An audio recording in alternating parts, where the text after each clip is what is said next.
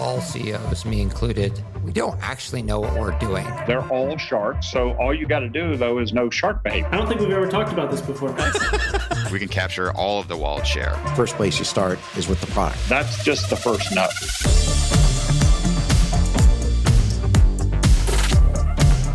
This is the Capital Stack.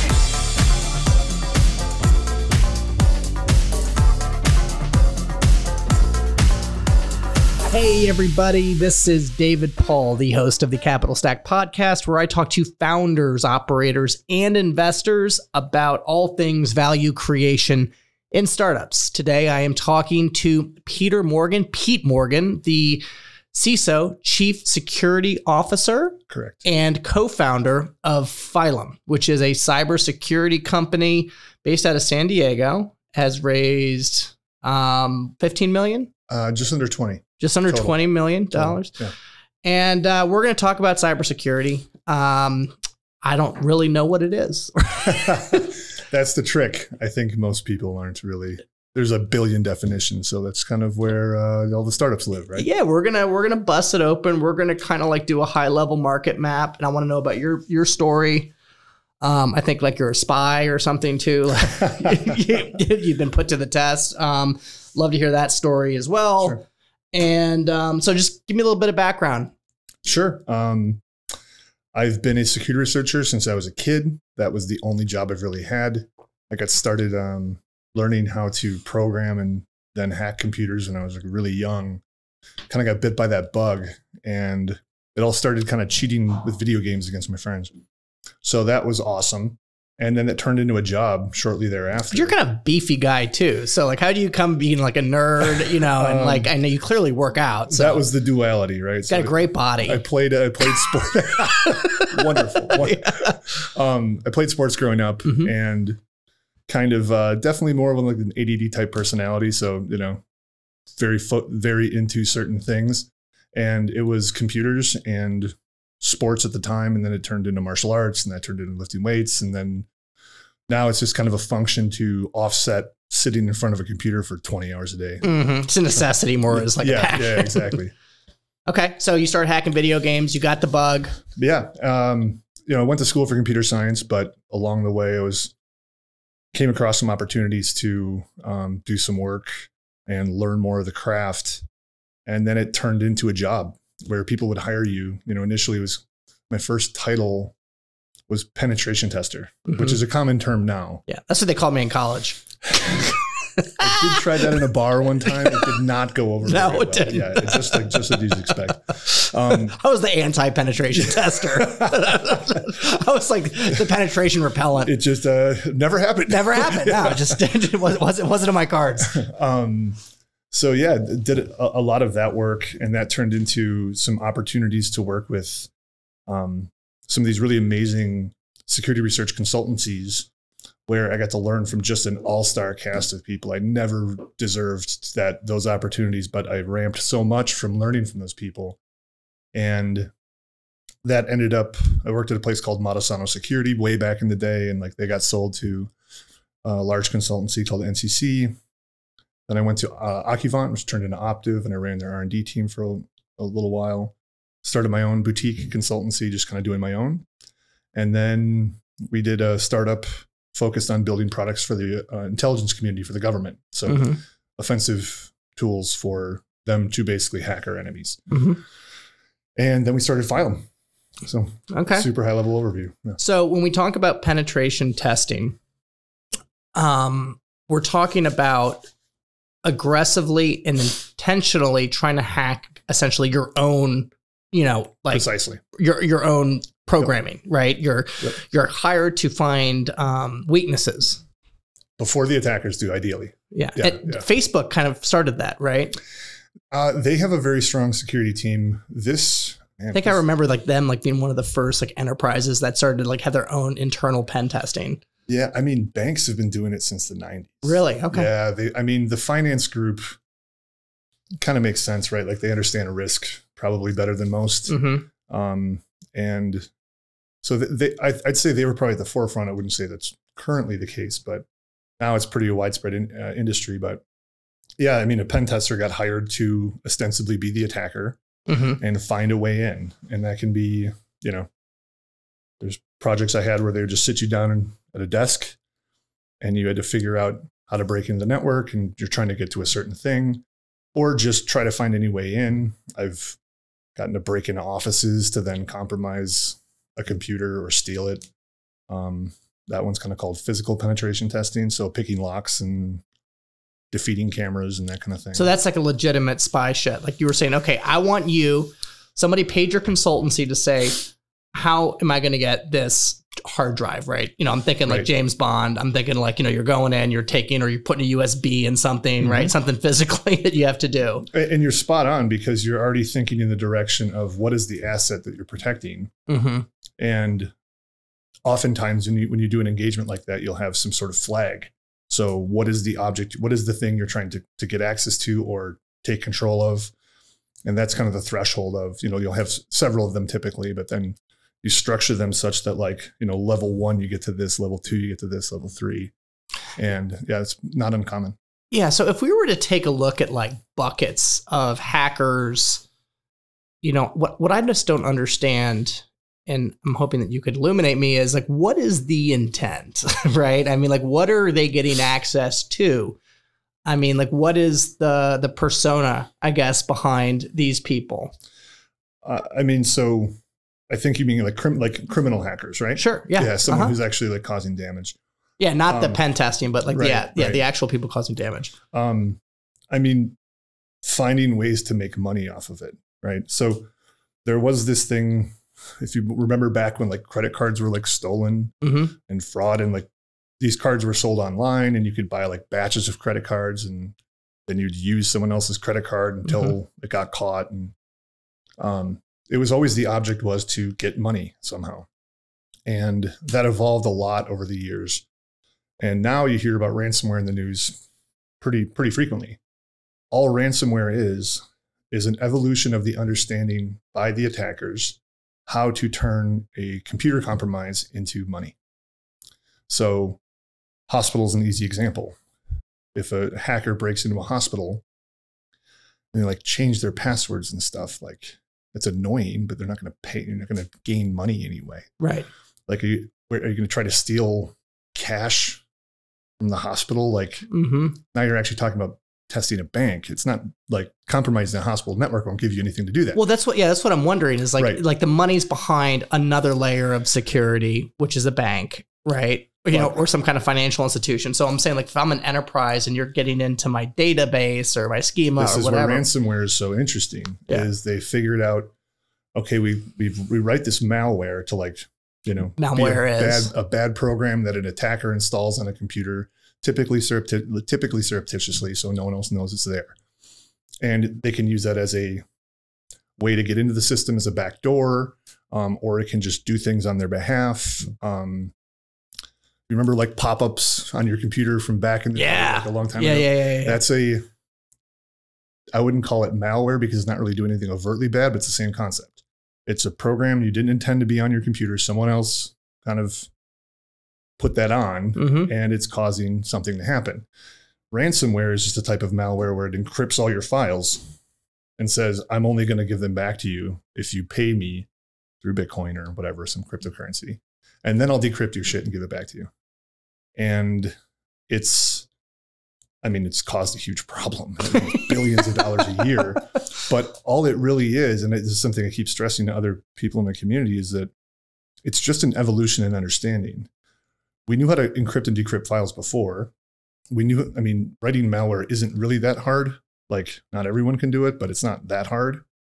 We had all the tools before. It was just putting them together in a way where an attacker can use a compromise of a computer system, a network, an organization of some kind, and find the things that are important to them databases, access to customer records, you know, their trading platform, whatever it is, Mhm. encrypt it, hold it hostage until they pay them to get the key. Okay, and then what are what's a typical ransom? Right. I mean, for you to take a look at it. Yeah, uh, that's changed a lot. Um, can tens of thousands to millions, Holy shit. de- Okay. depending on the organization. I think I just saw something that in 2022, ransomware payouts were estimated at somewhere around like 750 million. Wow. That sounds really low to me. hmm Um, That's reported, right? that's reported, yeah. Right. And a lot of this happens through watching um, certain transactions on like Bitcoin. Right? If somebody ransomwared me, they'd be like, okay, you need to send me X amount of Bitcoin. I'd be like, okay, so how do I get a Bitcoin? you know, like, they get me on that end too. I mean, and if you need a big, like put it like a like a like a wizard on it. Like, totally. I was like, Yeah, you just yeah. gotta, uh, can I get on the phone with you real quick? Just help me. I'll help you. That's awesome. You know? Yeah, it's uh, but that that has caused a lot of problems for organizations just because um, you know Now, does cyber security insurance cover ransomware or no? Uh, I- that is a very loaded question. I believe in certain cases they were, but they're not now. Um, there are, and there may be some that do. I'm not per, like I, I feel like that's a pretty loaded question. I wouldn't be an expert on. Mhm. Um, but the challenge for an insurance company to like insure against something like a ransomware attack is you have to think about well how would an attacker get in and put the ransomware in the computer well there are thousands of ways yeah, there's a liability somewhere. how do i ensure that your employees don't click on this stupid phishing email yeah, why is this my responsibility? right right so so um Is, that where it's coming through? Is it coming through phishing? i mean it's coming through any way any way the attackers can get in Yeah. like you know uh, someone some crappy website gets compromised they dump all the passwords that the website had for all the user accounts and they spray them at all the other online services in the world and it lands on some company. Now because that employee used their the same password for their corporate account as some shitty website now they have access in the corporate network they get onto the employee workstation now the attackers got a foothold. That's just one of a zillion hundreds ways. of ways yeah Right. so it's really tough to theorize about Or argue against not paying it. Like, you know, like where where does your education? And there's this whole industry based on like, you know, phishing education, right? And right oh yeah and, KnowBe4 was a big one. yeah yeah exactly and um but the you know the idea of keeping humans perfect like that's it's just kind of a crazy thing to even theorize we're going to say okay i got 5000 employees hypothetically and i'm going to expect they all are perfect 24 hours a day like it's just never going to happen right Yeah, it's a it's a weak point. Yeah. It's a choke point. Very So tough. what's the kind of penalty for this? Like if you get arrested? I mean, how many how many times are these these these hackers like great question. uncovered? So, uh, not all of them, but there's a, a large contingent of the cybercrime we see in ransomware coming out of Russia. Hmm. So, how do we go arrest someone who lives in Russia? Mm-hmm. The FBI doesn't have any jurisdiction there. Mm-hmm.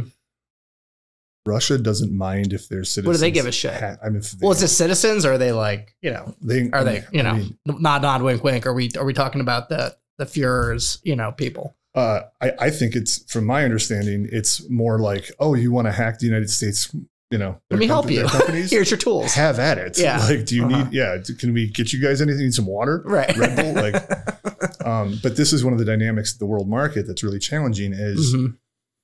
um, you know, there are places in China where if you're really, really good uh, coming up through school at software development programming, you have that aptitude, you get put into the into the group that does exploitation of American assets. Yeah, I feel like China would be a lot more organized than Russia.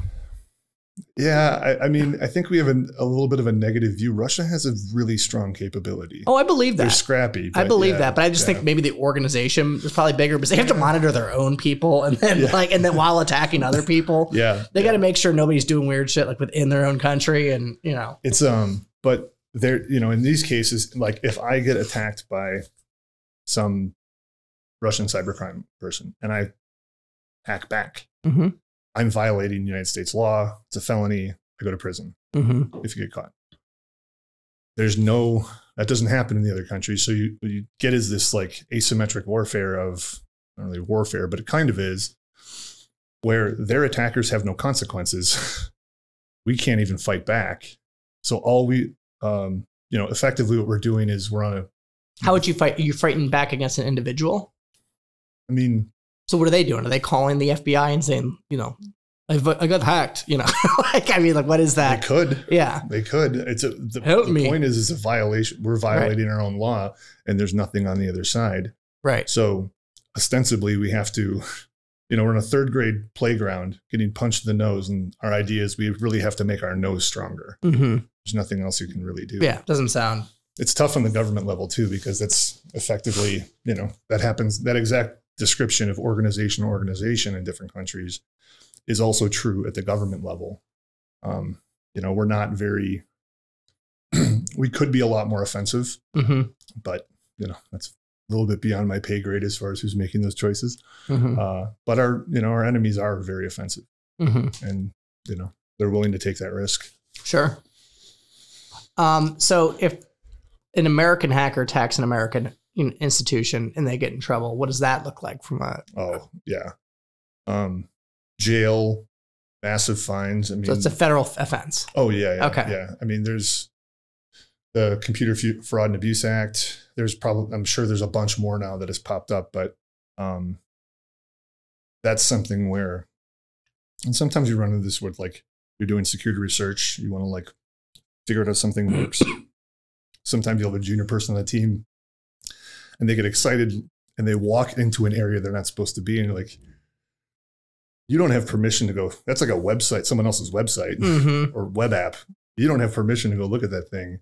If you do that and they get mad, that's a felony. Mm-hmm. Like we're not in Yeah. we're not on the other side of the world here, right? Um, so yeah, I mean, jail. Like some people get put really, um, you know, they've had the book thrown at them. Uh, there's a couple people that were doing some malware development, and it was kind of educational. It didn't seem really nefarious, but they got made an example out of them and went to jail for five, ten years. Mm-hmm. Um, they're definitely trying to show that there's consequences to this, and it's not just kind of Right. So the government's laying hard onto it, Yeah, like at I- least internally. yeah, uh, you don't want to. It's definitely not something you want to get caught doing. Right. Um, so if I was to say, okay, like explain to me like I'm four years old, the market map of software companies and vendors that are addressing enterprise cybersecurity.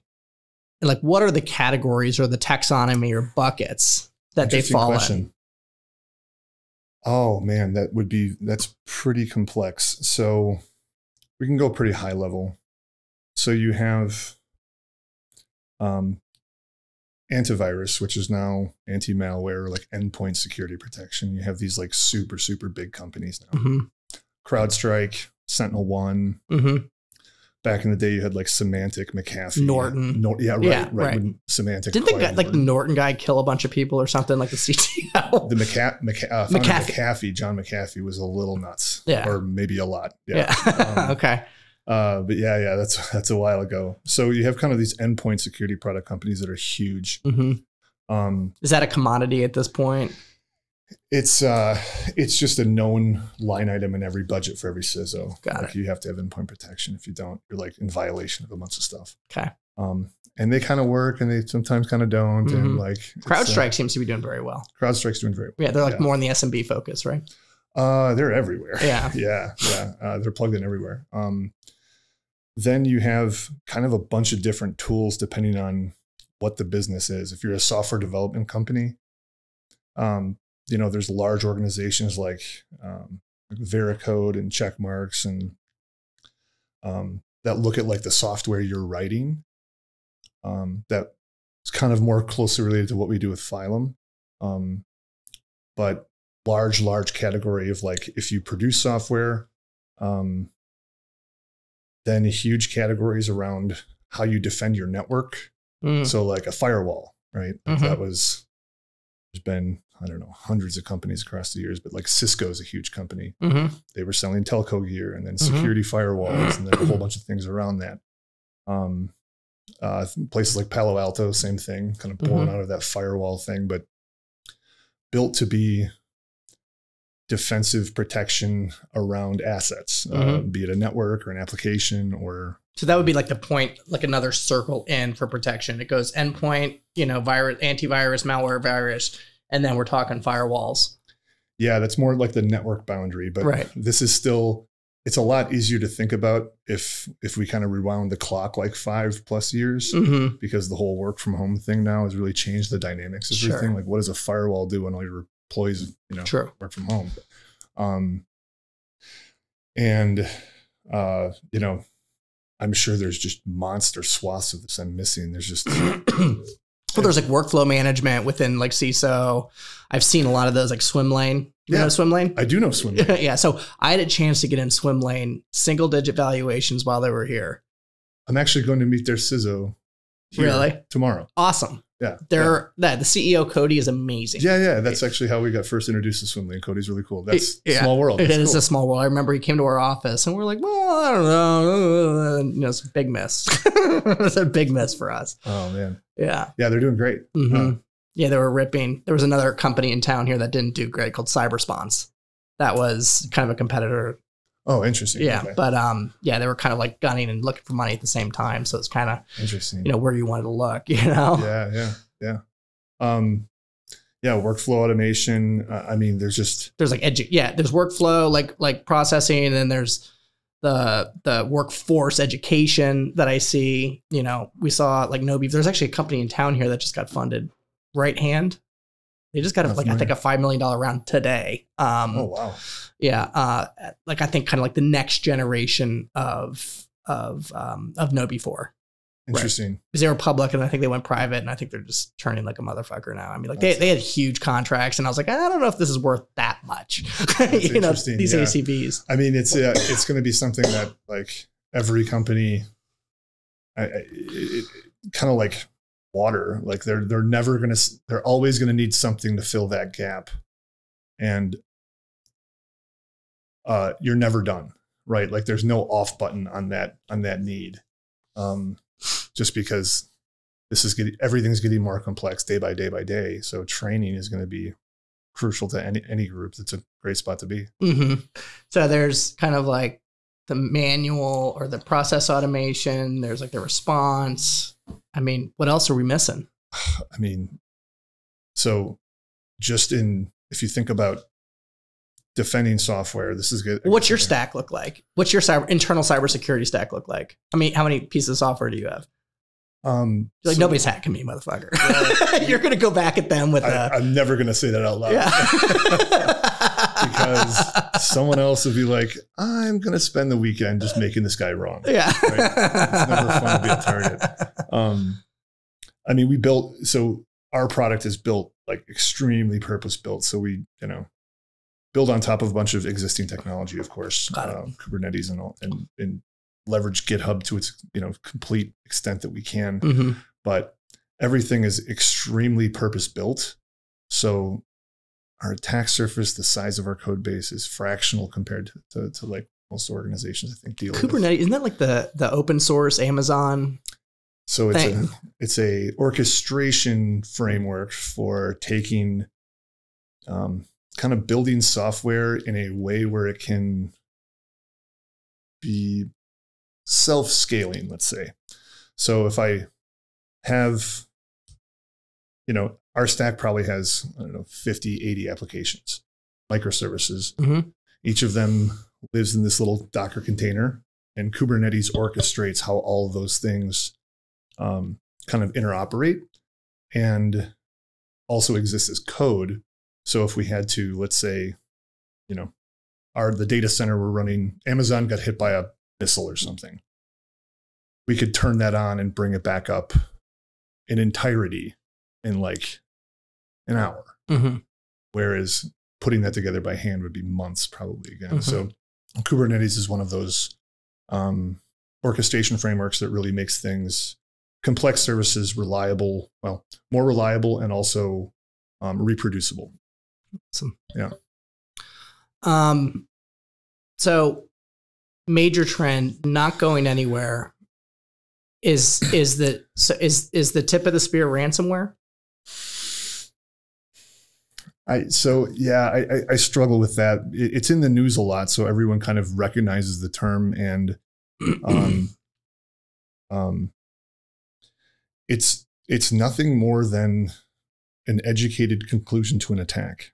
So ransomware is the thing everyone should be afraid of Mhm. because if if their systems get compromised and the attacker figures out they have money um, yes, ransomware will probably be the thing they have to deal with, but it's not the way attackers actually get in. Most commonly, they're they're getting in through things that weren't patched. None of this is rocket science. Like if you have, you know, you're a server administrator and you're supposed to update your servers because there's security patches and you don't do that for a month, someone breaks in because It's going to you happen. didn't patch it. Like that's not, you know, this isn't like there's nothing magic about that. Mhm. We're using bad passwords, not having multi-factor authentication, you know, not having some of the tooling to understand if you get compromised and what to do with that. Like this, um, a lot of these are defendable, con- are, are defensible concepts. I will say it's pretty tough to get it all right all the time in a large organization that's moving fast Mhm. you know you have companies with 10,000 plus people they're acquiring new companies and joining forces and the Yeah. attacker job isn't isn't going away anytime soon So, from a product perspective, you know, I I understand the you know from a very high level, like kind of some of the categories that we talked about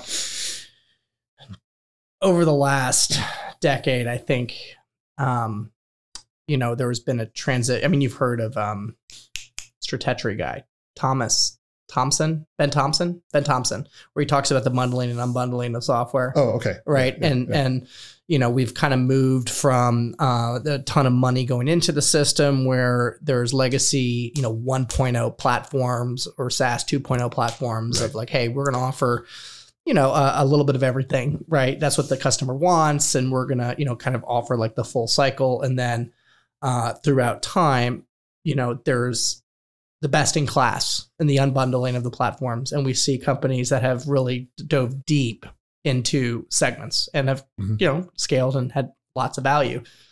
Where do you see that right now uh, with enterprise and and the tech stack you know platform versus best in class? Yeah that's interesting. Um i only ask the hard questions. Yeah that's good no it's it's a interesting way to think about it. I'm trying to make sure my view isn't too biased by what i see on a daily basis but um i could see best in class staying in just because of how hard it is to pull these things out Yeah, I think a lot of that is changing. So, and I'm thinking a lot more for the more focused on the, I- I'm just going to say software companies as anyone who writes software. And that can be big banks that write their applications internally and manage that, and also the super big tech. Um, as we, as more and more of the market value is created by software companies, um, I think we're going to see a lot more opportunity for um, disruption there because it's t- it's tougher to place yourself in a tech stack today and be sticky just because um, the- the level of automation. Like I, I think about how so- software was written, call it ten plus years ago, and now how things everything lives on github or you know something similar to that. There's so much automation um, tools that want to work on that type of code plug into these single points like github but um, it's to differentiate you have to have a much much much better experience because swapping out something else into github um, is pretty easy for the end user and so, so obviously the, the goal is on delivering value, having a better experience, um, making your, making the experience and the results sticky rather than hoping that the technological hurdle of moving and replacing is going to, is going to give me stickiness. Right. Mm-hmm. Uh, I think that's becoming more difficult to defend over time. Um, with the exception of places like, you know, maybe like a ServiceNow where ostensibly they, they become a, an appendage of yours, right? Like yeah, and I think it depends on the industry that they're that they're much. going to. Yeah, it's like if you're, you know, ServiceNow very much services to, you know, large enterprises, probably, you know, late adopters, right, of technology. Right. And they become mission critical. Whereas I think some of these tools are very interchangeable, they're very integration, you know, Yeah, yeah. you know, dependent and like they're they're known to be ease of use and you know, they're SaaS guys. So they're like, okay, well, you know, let's, you know, they're startups, so they don't want to like rock the boat and have annual contracts and you know, and yeah. things are lighter than they should be, but you know, they put things in. Um, awesome. So, have you ever like hacked a pacemaker? yes. Uh, yeah. That um, we did some. Uh, I, I spent some time doing a bunch of medical device work, and and one of the things um, I did as a kind of uh, research project was went and bought some implantable cardiac defibrillators and pacemakers, which are ostensibly the same thing, but they have a little bit of a different function. Dude, that shit's so fun. I did that last weekend. I was just bored. just just buy some stuff off eBay and take it apart. Yeah, exactly. Um, but that's how security research is done, right? Like I literally bought some stuff on eBay and took it apart and figured out kind of how they talk to each other and then figured out how you could with a radio signal get into one of these devices and change how it operates. And yeah it's a problem. Um, and then what did they have to say about that? Um, so the company that i worked with on well i did that work on medtronic's pacemakers and, and icds they were they're kind of the biggest name in that Mhm. space and initially when i reported the work to them um, there was a it, it took a little while to convince them let's say. And it ended up being a, a very very positive relationship and working together to get it fixed. It took quite a while uh, as you'd imagine. Like when you release an update to something like that it has to go through fda approval and there's a whole chain. You can't just like convince a developer they push a fix and then everything's done yeah there's its hardware there's months. a supply chain yeah, yeah, yeah. It's uh, months and years to get that done. But um, yeah, they they really showed an interest in working with the kind of the researcher community and um, responding to that. It, it took a little while to steer the ship a little bit differently, but ultimately the outcome was awesome. Like um, there's still I'm, still pretty close with a number of the people on their team, and uh, you know, see them at conferences. We work together periodically. cool Yeah. That's a great way to win a deal Yeah. did yeah. you do it did you do it to somebody who actually had a pacemaker and like you know just like pressed a button and they fell down or like no. because that would have been very dramatic that would have been also very li- I, I can't imagine what the liability myself up to for that but um no i do. you did want have- an omelet you got to crack some eggs uh, or you just have the little thing you can do it your that desk way yeah you can do that can you make way. it buzz can you make it play the mario brothers theme song like you know it's fun stuff pete thanks so much for coming down thanks so much for having me Yep. Uh, thank you, everybody, for tuning in. We have an episode every Tuesday. We drop on all the major platforms YouTube, Spotify, and Apple. If you like it, please subscribe, tell a friend. We'll see you next week. Thanks. Bye bye.